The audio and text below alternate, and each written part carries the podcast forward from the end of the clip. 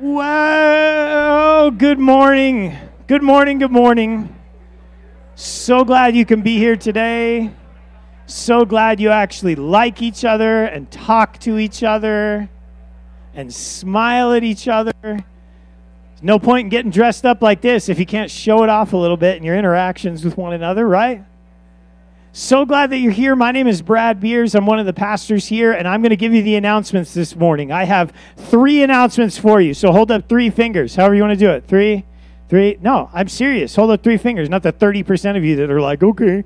The three fingers. Three, three, three, three, whichever three you like. Okay? Announcement one. Drum roll. Baby shower.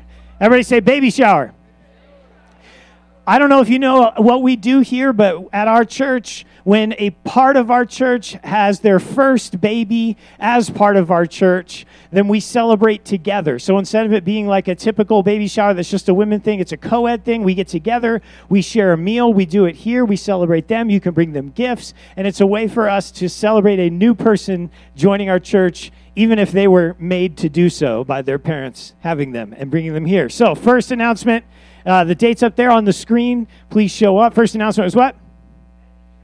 Somebody could catch up. That's my son right there. Good job. All right. announcement number two. Everybody hold up the second the two two fingers. Two, two, two. Good.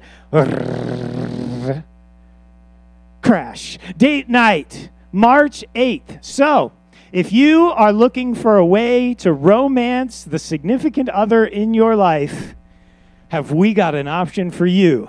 If kids have been impeding you from being able to spend some quality time with your significant other. On March 8th, if you register online, you can bring your kids here to the church. They will be entertained with snacks and a movie, not dinner, but snacks and a movie. They will come and we will hang out with your kids, keeping them safe, and they will enjoy one another. And then for two hours, two sweet, glorious hours of freedom, you can go out somewhere in Truckee. You won't have enough time to go anywhere else. Please do not leave your kids. Our lost and found can is not large enough to put humans in it.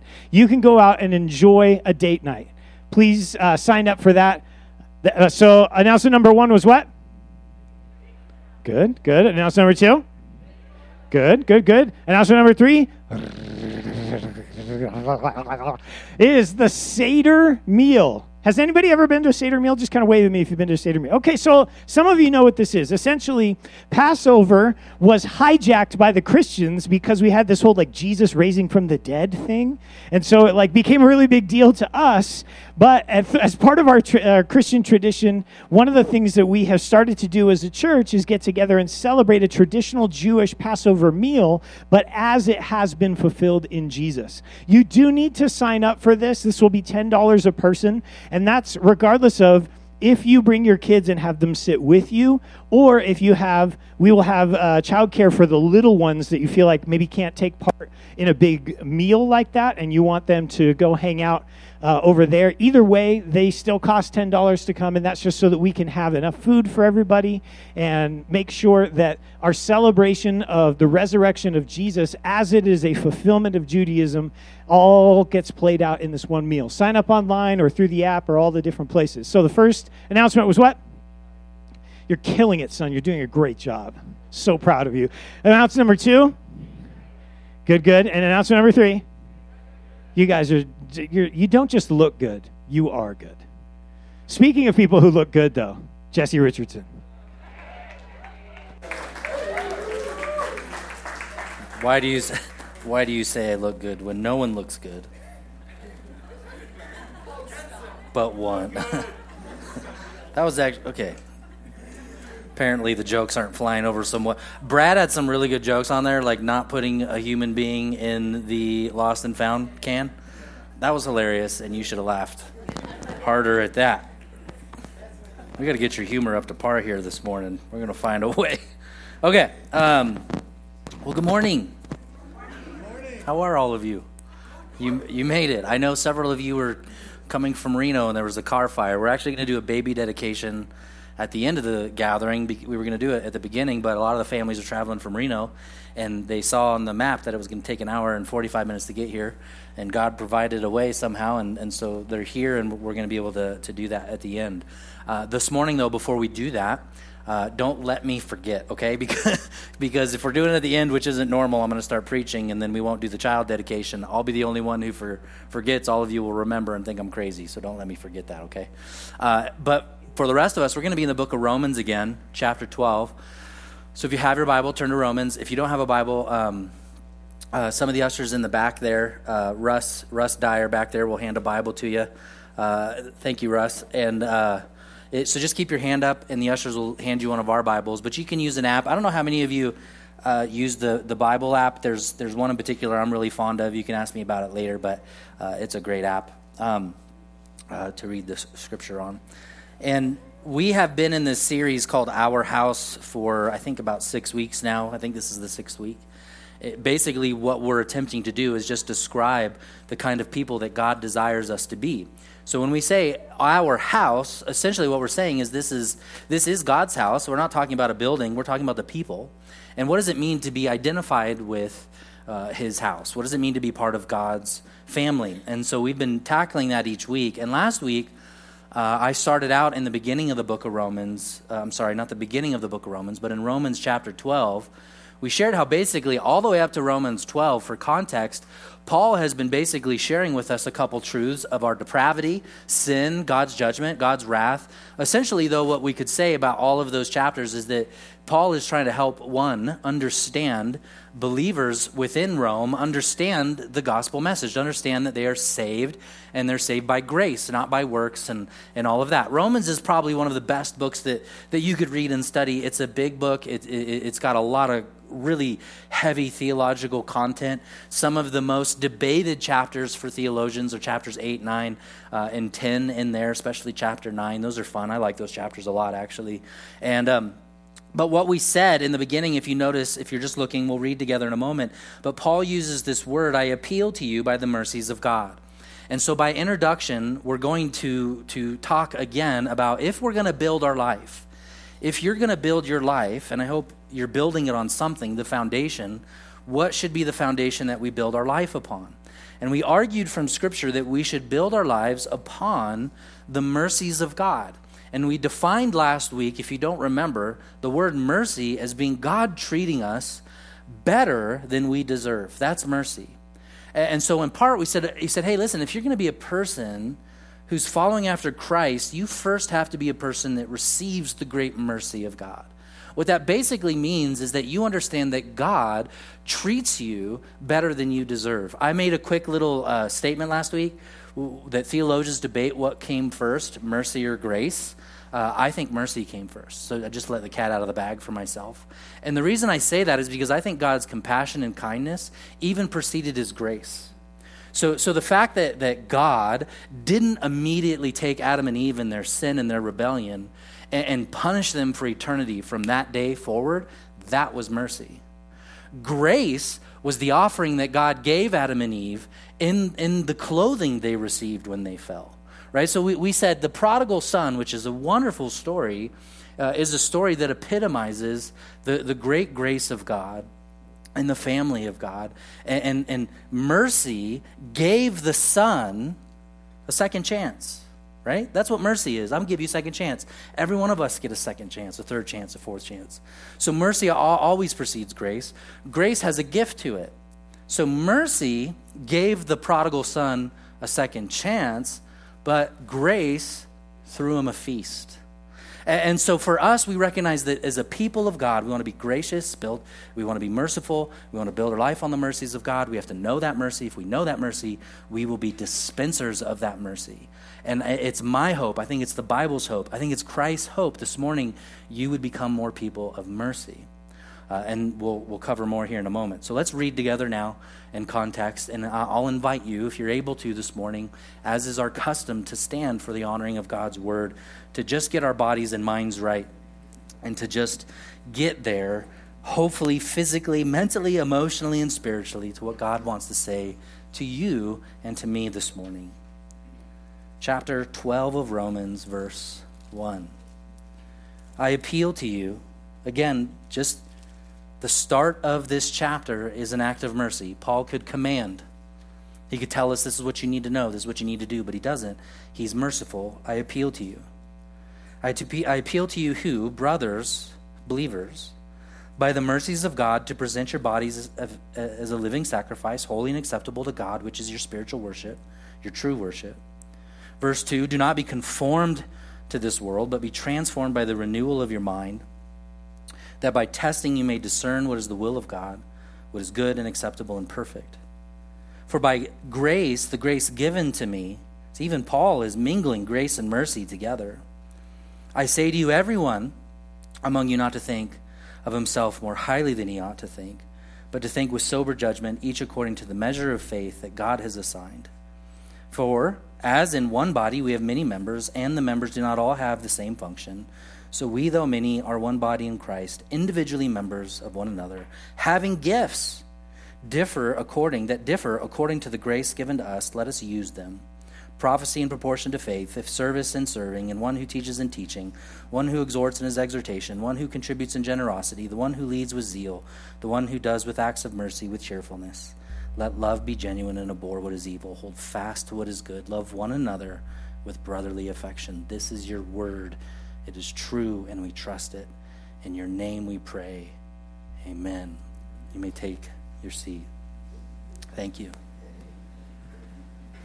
So, some of what I want to communicate is redundant.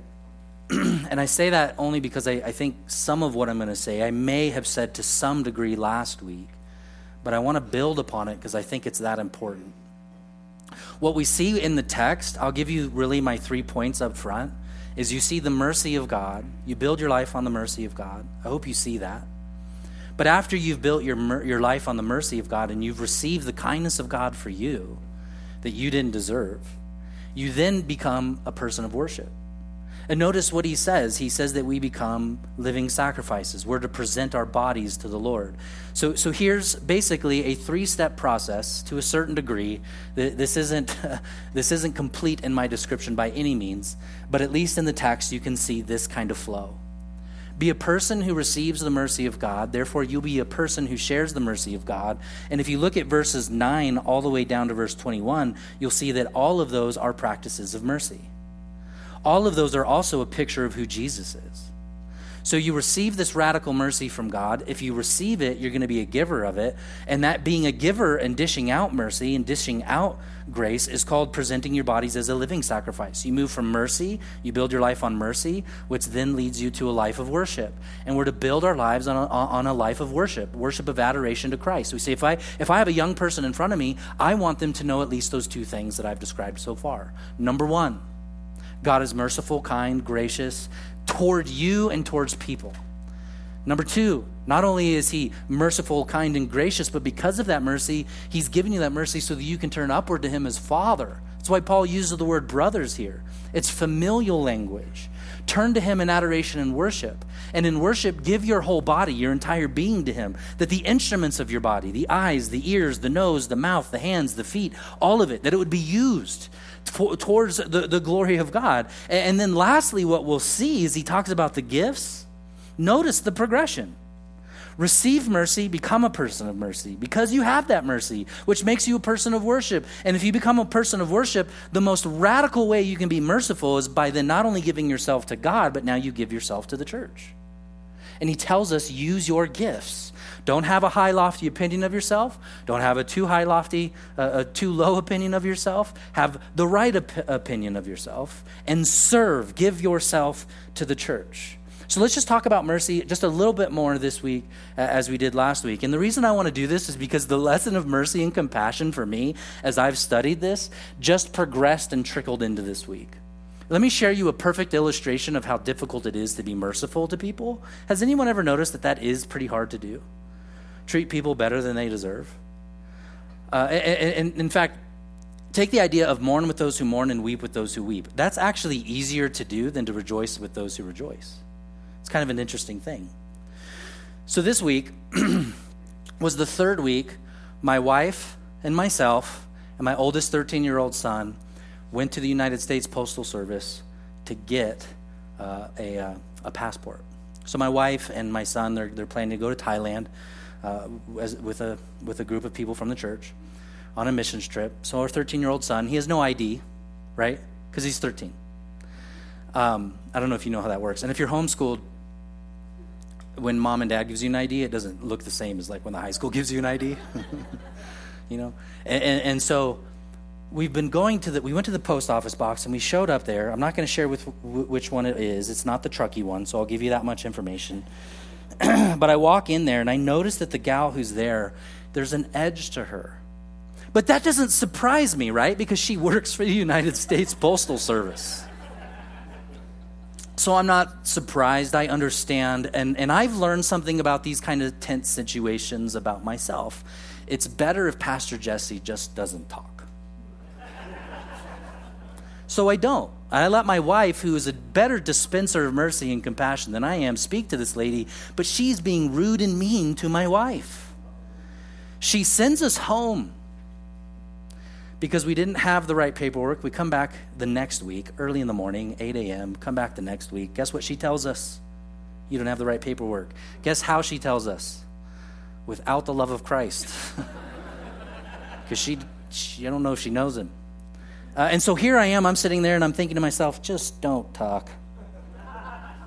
And she tells my wife we need something notarized.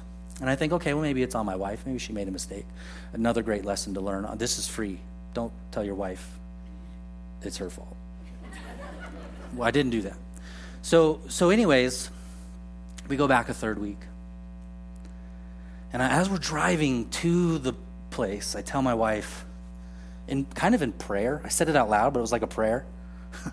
hey, I don't think this is going to go well. But it was like me talking to the Lord, you know. Hey, I've practiced enough patience here. Like, we get there, Get this. You know the piece of paper that needed to be notarized? She gets mad at us because we don't need it.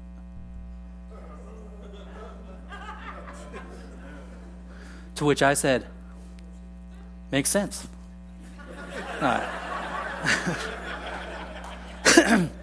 so the person who notarized our paper is Katie Daniels. Katie Daniels serves in our children's ministry. She's a saint. What you don't know about Katie is I'm, I'm pretty sure she's related to Mother Teresa. and so we're in there and we're having this conversation, and uh, she says it doesn't mean need to be notarized. We don't have all the details. And, and, and, and so we end up getting Katie on the phone, and the lady is rude to Katie. And she tells Katie, well, if you basically what she told Katie was, if you knew how to do your job, you'd be more careful and you wouldn't have made the mistake. And she hung up on Katie. She hung up on Mother Teresa, y'all. So I'm sitting there, and in my mind, I keep hearing God say, treat her better than she deserves. And I'm sitting there and I'm looking at her and I'm like, yeah, but I think wrath will work better here. And, and what was interesting about that drive home, and again, this is all, I'm just sharing this with you because because this is how God works in my life as your pastor and as your preacher. I'm working through these things in my life no differently than you are. For the next 30 minutes, we drove home and we had a conversation about, with my son, about what does it look like to treat somebody with mercy when they don't deserve mercy. And if I'm really honest with you, there's a piece of me standing here before you that, that even feels like I still would like her to just you know, I told Allie, I was like, I don't want anything like really bad to happen to her. I just, I just really want her to stub her toe really hard, you know, uh, and then for her to be like, shouldn't have treated them that way, and then I'd feel better. But that's not what happened. Instead, God exemplified to me that a living sacrifice, one who who's willing to live as an act of worship under God, is somebody who's going to use their mind and their body to be an extension of worship, which is to be an extension of mercy. Uh, so I ask you again with the example that I've presented before you. I know that this is a difficult thing to do. And it isn't until, and this is the lesson, this is the thing I said it in my introduction. It isn't until you understand the mercy you've received from God. You see, I am that woman across the counter. I, I, have, I have just as much sin. And when I think about that lady and I think about, Uh, about that interaction, one of the things that God was pressing upon my heart as I was having that conversation with her, as I was thinking of, of wanting to give her the great wrath of God instead of the grace of God, God kept telling me, You know that she's made in my image, and you know that she's been, she has been given an identity from me that she hasn't yet received. You see, there's all kinds of reasons why she probably responded the way she did. Maybe it is because she's with the USPS. Maybe it's because she's worked hard. Maybe she's the only one who cares about her job and no one else can work there. Maybe her husband's abusive. Maybe her husband died the week before.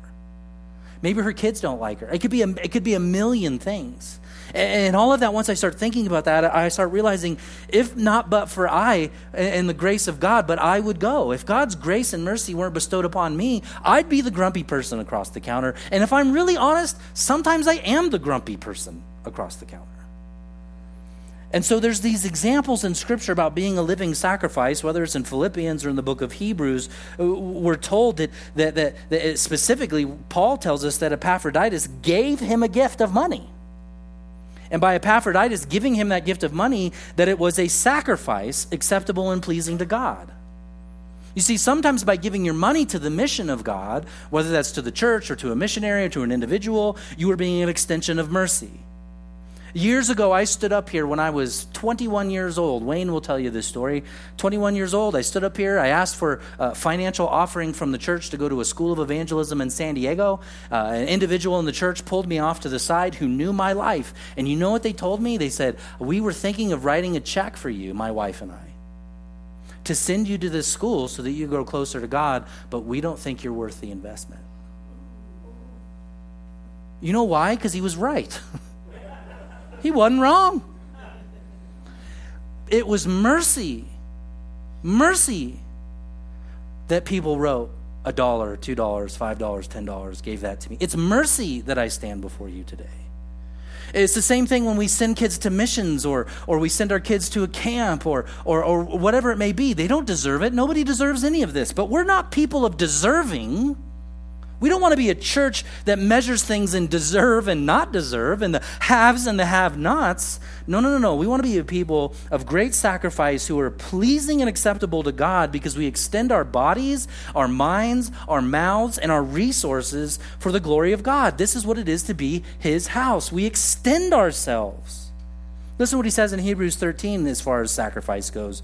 Through Him, we continually offer up sacrifices of praise to God. That is the fruit of our lips that acknowledge his name. Do you know what he just said?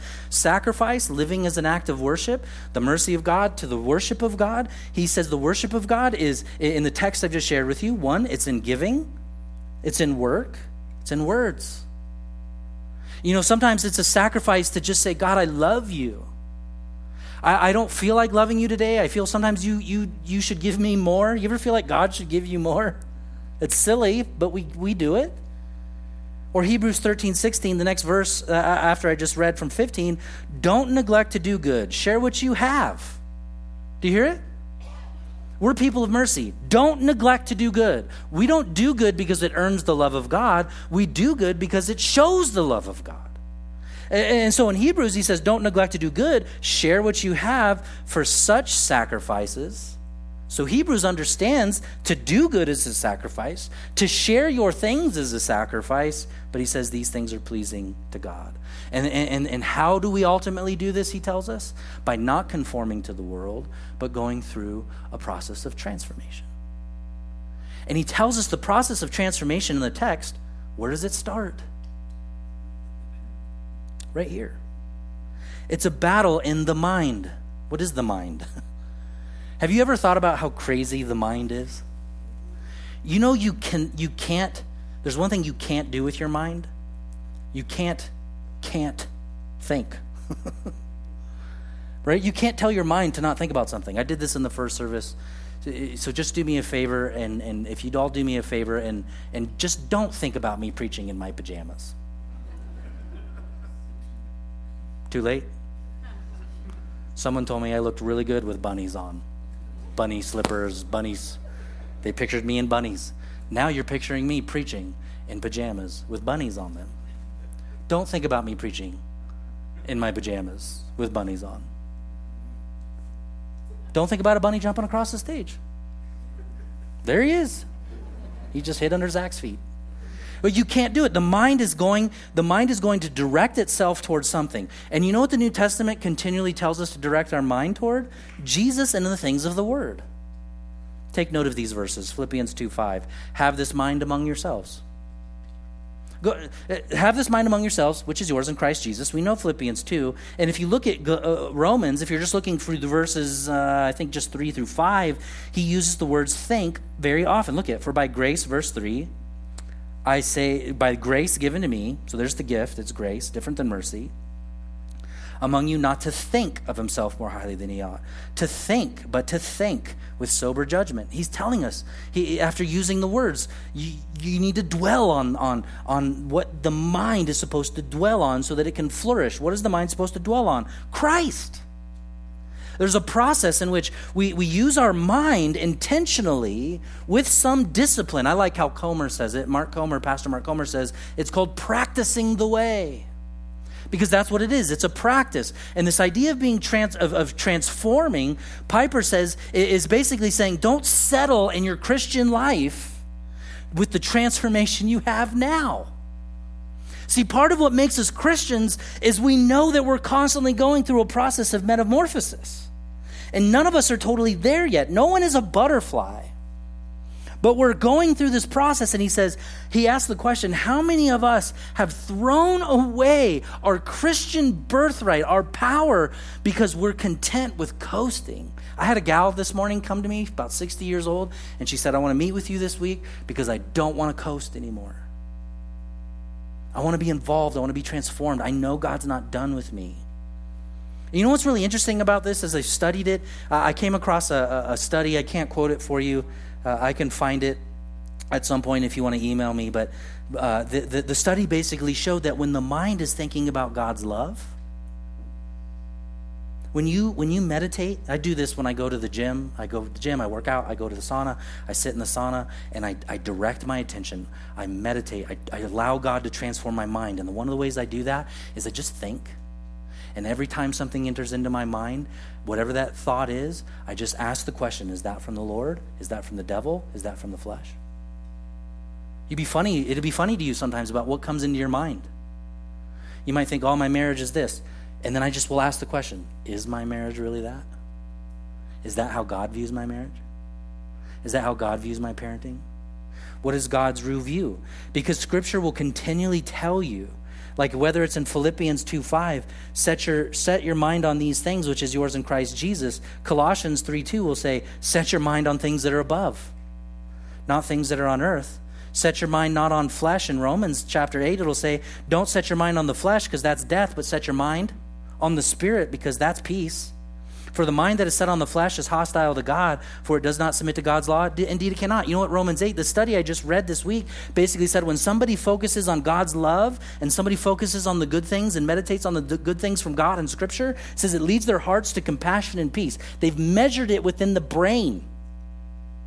You know what the reverse of that is? If you think of God as an angry person in the sky who's constantly, his constant job is just to put wet signs up all over the house to let you know what not to touch and what not to do. If you focus on God's wrath and only his anger, it, it, what, what is shown is that what happens in the mind is very similar to what happens when somebody goes through post traumatic stress disorder. Do you know what all of this is saying, what science is finally catching up with? If you think about God, if you know God and you worship God, if you receive God's mercy and if you give God's mercy, your life will be filled with more peace. And if you think about the goodness of who God is and his mission, you'll be filled with more peace. But if you focus on the fact that God is just frustrated with you and God just wishes you would do more, gosh darn it, and he's waving his finger at you, you will find yourself living with anxiety beyond measure. Do we want a church filled with anxious people? I don't. And so, therefore, this idea of focusing our minds means we need to be watchful. Mark Comer kind of talks about this, again, quoting him, on tending to the garden of your mind. Anybody who's ever gardened, I'm a grass guy. I, I, some of you have known this that I, um, I'm good at really two things preaching and grass. And, uh, and, and, but I'm learning now at 45 years old, I don't like taking care of grass as much as I thought I would. I'm starting to get over it. and, and one of the, yeah, wood chips. You don't have to mow wood chips. And one of the things that, that you'll notice about a lawn, right? You got to go out every now and then. You've got to go out and look for the, the weeds and the dandelions, because if not, what happens? What happens here in Truckee to a lawn where someone doesn't tend to the dandelions? I've seen the, those lawns. They're in Sierra Meadows. They're not lawns anymore. They are they are gardens of of of uh, what are those yellow flowers? They're weeds. It's just a whole thing of weeds. And what we need to do is we need to ask ourselves when something pops up into the mind, hey, I got to be watchful. I got to be present. And that's why Colossians tells us as Christians, continue steadfastly in prayer, being watchful, which means to be fully present with thanksgiving, to be fully awake. So I ask the question, are you doing a survey? And watching the kind of shows and how it's influencing you and the kind of music and how it's influencing you. Conversations how is it influencing you? You know what i came across this last week which was really surprising to me? We've all heard the statement the seven deadly sins. Well you know before they became popular as the seven deadly sins they were known as the nine deadly thoughts. I think that's actually better. They reduced it because two of them were redundant and they became seven and they called them sins. But sin always starts in the mind. Are you watching your mind? How many of you are aware of this song? Oh, be careful. Little eyes, what you see. Oh, be careful, little eyes, what you see. For the Father up above is looking down in love, so be careful, little eyes, what you see. Oh, be careful, little ears, what you hear. Oh, be careful, little ears, what you hear, for the Father up above is looking down in love, so be careful, little ears, what you hear. Garbage in, garbage out is what the song says. Now, if I'm really honest with you, because of my sensitivity towards grace, if I were to first read this song, all I could pay attention to is be careful, little eyes, what you see. Be careful, little eyes, what you see. Be careful, little ears, what you see. Be careful, little ears, what you hear. I'm sorry. Be, and, and I would I would scoff and say, that is so legalistic. We're going to teach our kids watch out, Santa Claus is up above. He knows if you've been naughty or nice. That's kind of what I read at first, but that's not the point of the song. The point of the song is right there in the middle, like any point of any good message, which is be careful, little eyes, what you see. Why? Because the Father up above is looking down in love. You see, his affection is for you. He's watching after you. He loves you. He cares for you. And he knows what's best, right? Like, like when, it, when we say die to yourself, what we're ultimately saying is, I am now throwing away what I think is my birthright to say that I can live life exactly the way that I want to live life.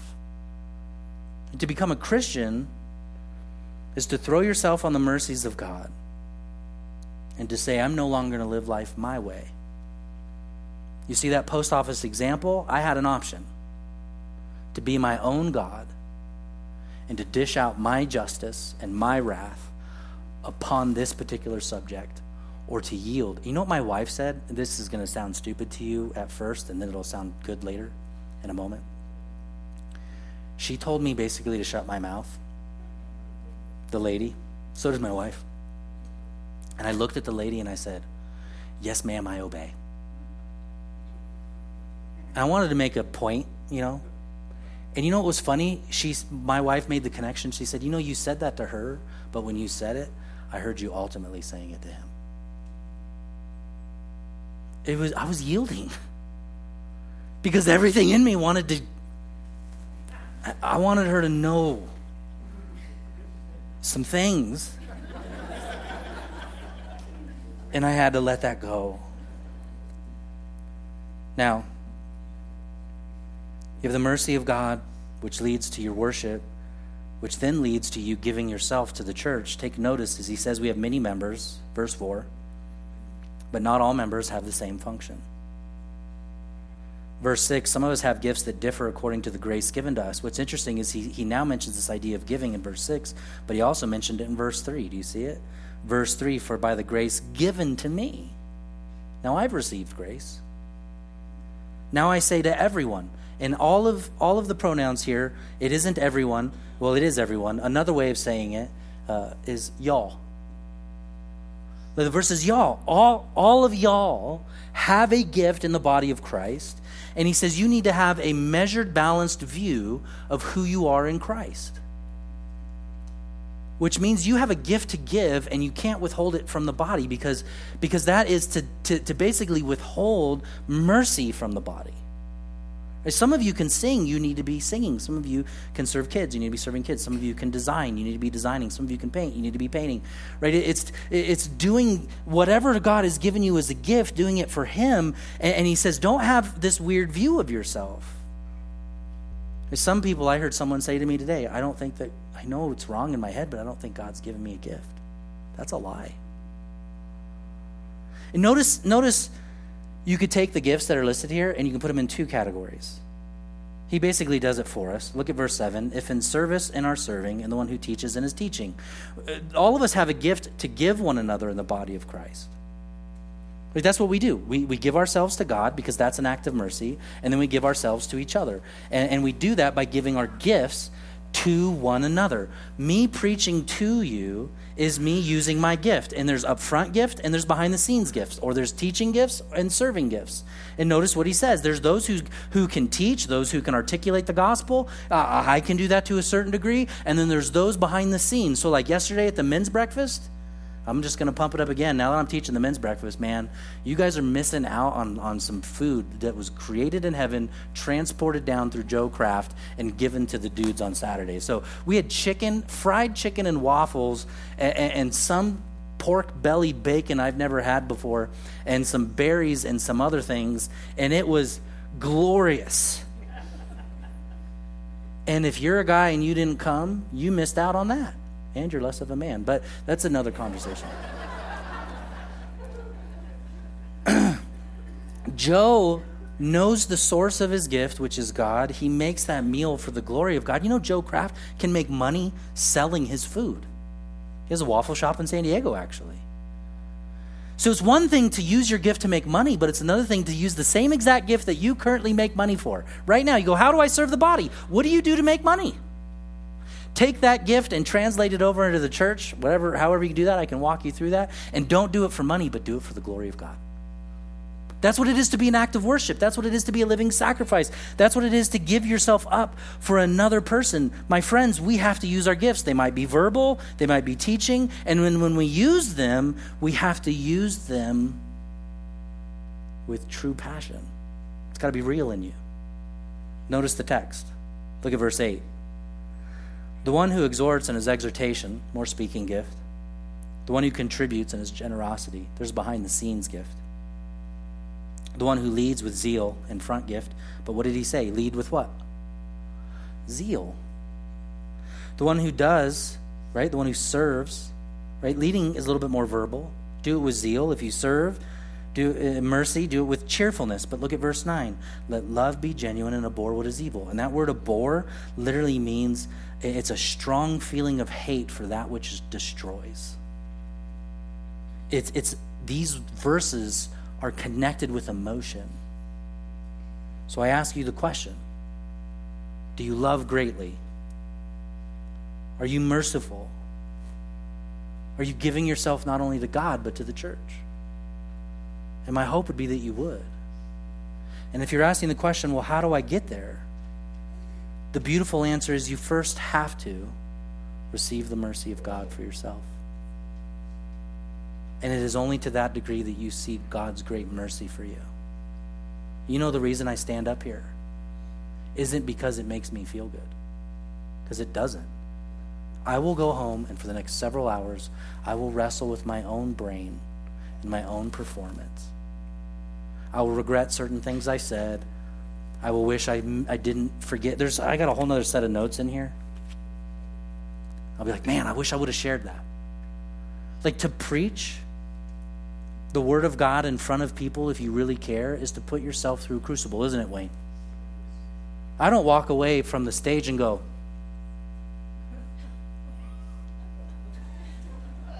that's what I do. No, I, because I have sober judgment right? If I stood before you, and I'm not, this will be my last closing statement, we'll leave. If I stood before you right now and I said, hey, man, you know how hard I worked to get this tall?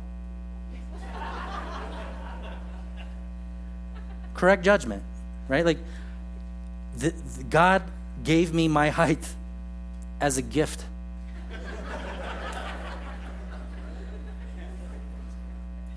my son the other day, he's 13, he's almost taller than I am at this point because he drinks too much milk. I'm, I know there's steroids in that milk they sell us.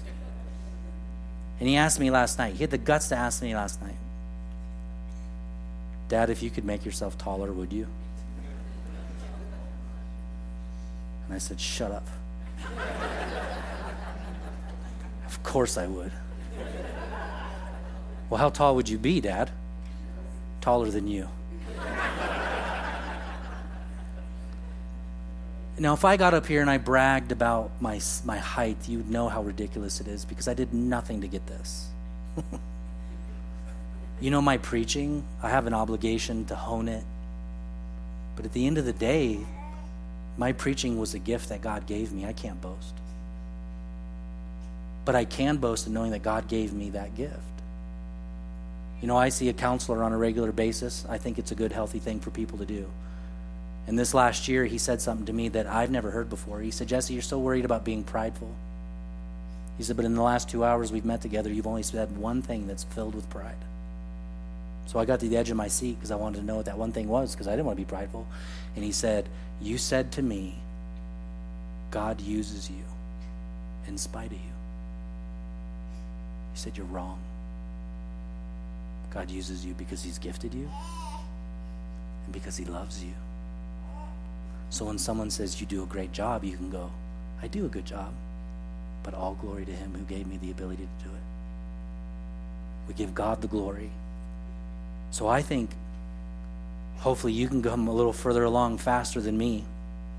And you can have sober judgment about yourself because of the great mercy of God. You can actually walk out of here and say, you know what? God thinks that you are really good at the things He's given you to do. I mean, can we just can we just say, like, you take a look at someone like Sarah who's up here, giving us worship and sharing her talent? God gifted her. And she should walk out of here going, to the glory of God. He gifted me. Use your gift. Watch the church grow. Watch us get strengthened, okay? Um, last thing I have to say this because I said it in the uh, first one, but um, while, while I do this, I want to ask Zach and Laura and Titus to come up. We're going to do a baby dedication. And uh, so this will be fun. Look at Titus. Yeah, buddy. Baby dedications are fun. Ava, you look very excited to come see me.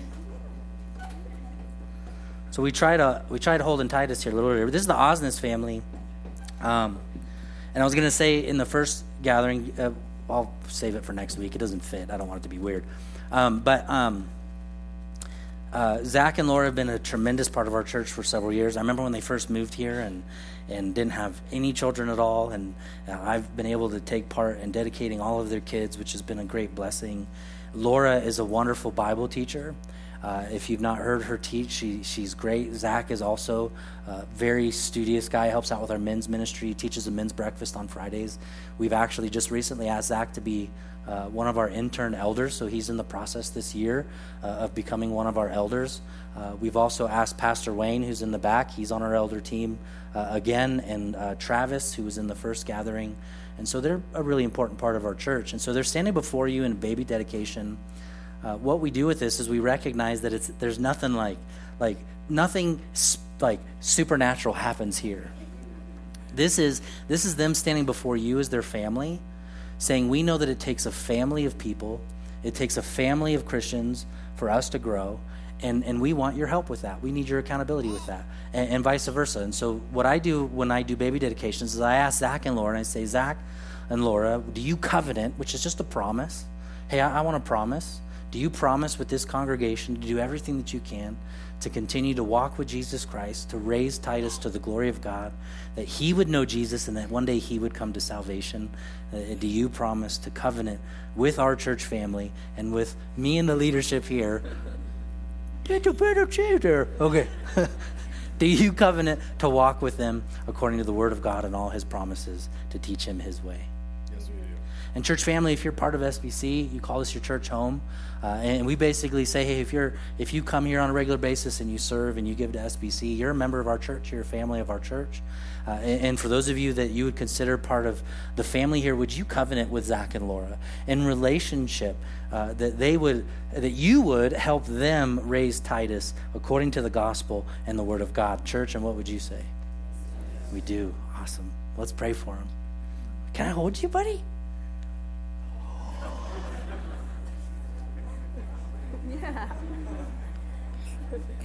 All right. Gotcha. Lord, I thank you so much for Titus. I thank you for Zach and Laura and their other kids, and I pray, Lord, that you will bless them, that you'd be over Titus, that you would lead him according to your word, and that you would lead him according to the gospel. And that, Lord, you would equip Zach and Laura in every way to disciple him and their other kids, Lord. And help us as a church to love and minister to you, uh, to them. And I pray, Lord, that you would help uh, the congregation here to be a great assistance and help for Zach and Laura. And we trust you for it in Jesus' name. Amen. Amen. Give him a hand. he was just pushing me, too. Worship team, if you guys want to come on up, let's worship. Let's give God our praise. Uh, and uh, we'll see you guys next week.